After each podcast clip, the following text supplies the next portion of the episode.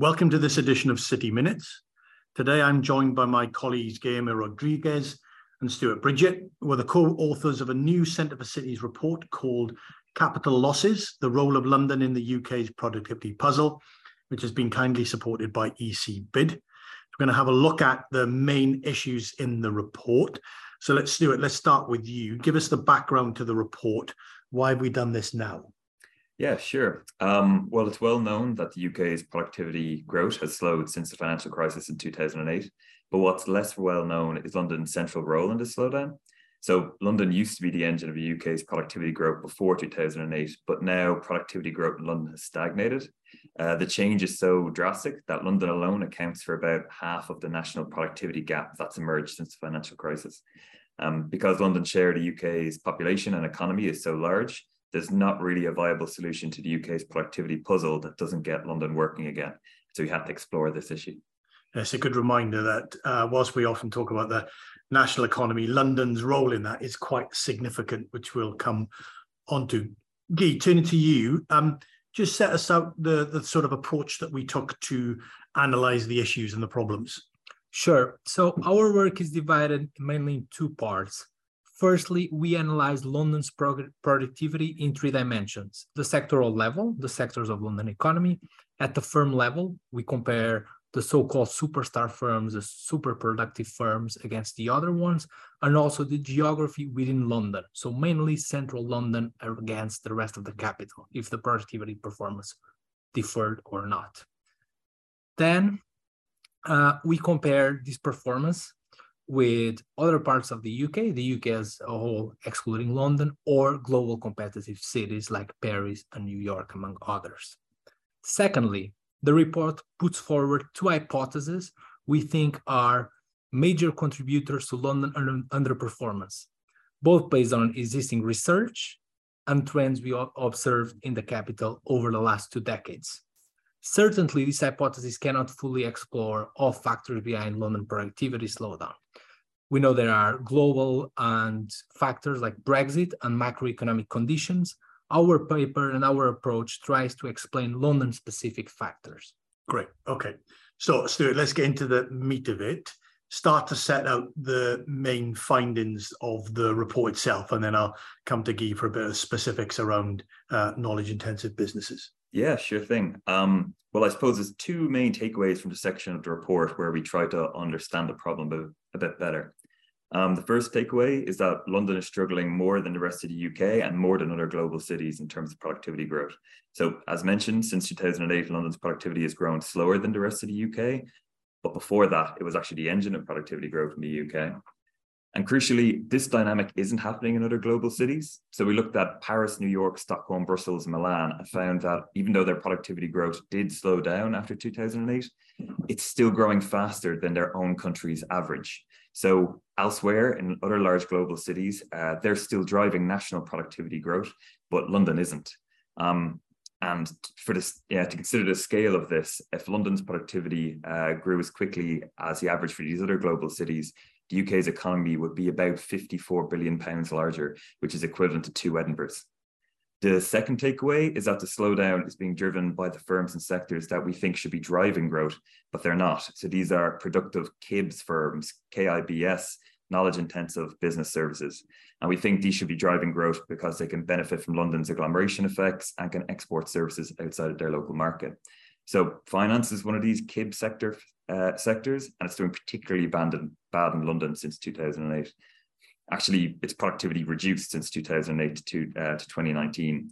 And finance alone is responsible for about a quarter of London's productivity slowdown. But almost all sectors have also seen a productivity growth slowdown post 2008. Um, even other KIB sectors like ICT and professional services which has led to London losing its lead or falling behind other global cities in, in sectors like finance and ICT. Once you break the data down past the sector level to the firm letter, uh, level, we find that it's London superstar firms. So these are the top 10% most productive exporting firms that have actually had their productivity growth stagnate since 2008. These firms only grew by about 0.4% a year after 2008 in London, but in the rest of the UK, they grew by about four times that annually. So there's a big difference between London and the rest of the UK. uh, for these firms and these sectors. That's great. And it connects to previous work that we've done looking at um, whether the long tail, as it's referred to, is a problem. And what this report does and the work that we did back in the day shows it's not the long tail we should be worried about. It's the superstar firms and their underperformance that we should really uh, be worried about in a London context and in the UK context. Can you pick up this issue around some of this underperformance? What more have we got to say on that? So, as I previously said, we developed two hypotheses based on the findings that Stuart said and other trends. So, despite low productivity and stagnant wage growth uh, after the financial crisis, we know that real costs, both commercial and residential in London, have been increasing sig- significantly since then. We think this is driven by the inability of expanding supply as much as necessary, both on the commercial and the residential.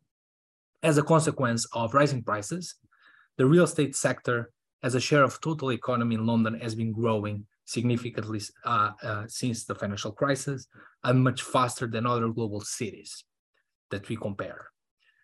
This is not a, a simply an additional cost to firms and people. We hypothesize that this is arming London's overall productivity uh, in two ways.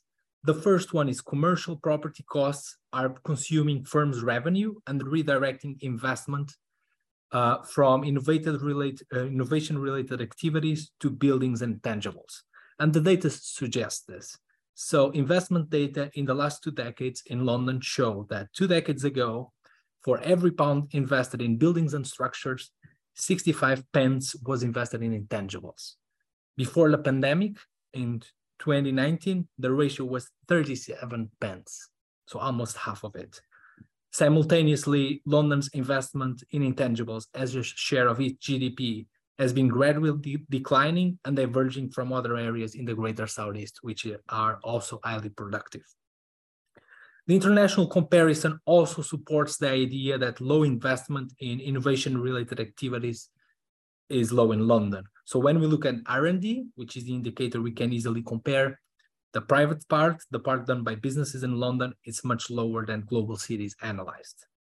Then the second hypothesis is that growing housing costs, the residential uh, level, uh, residential side of it, combined with stagnant wages, and with migration policy being more restrictive in the last uh, decades, and the weaker pound, reduced London ability to attract talent. These four factors. So London housing costs having grown sharply, but not incomes. This means that after income costs, uh, after housing costs, sorry, incomes are very similar to the London average nowadays, despite the city being very, very productive. And this is mostly driven by the housing costs, as I said, not strong growth in wages in the rest of the country. Excellent, great. So, um, as well as uh, trying to understand the problem in more detail and to set it out, we've also then uh, thought about some of the policy potential, some of the recommendations for dealing with these kinds of issues. So let's turn to them. Guy, you're going to talk a little bit uh, initially around visas and supply of homes and commercial space. So just talk us through that, and then we'll move on to Stuart. So first, before saying that, it, I think it's very important to recognize that without London thriving, we cannot sort the productivity puzzle we have in the UK.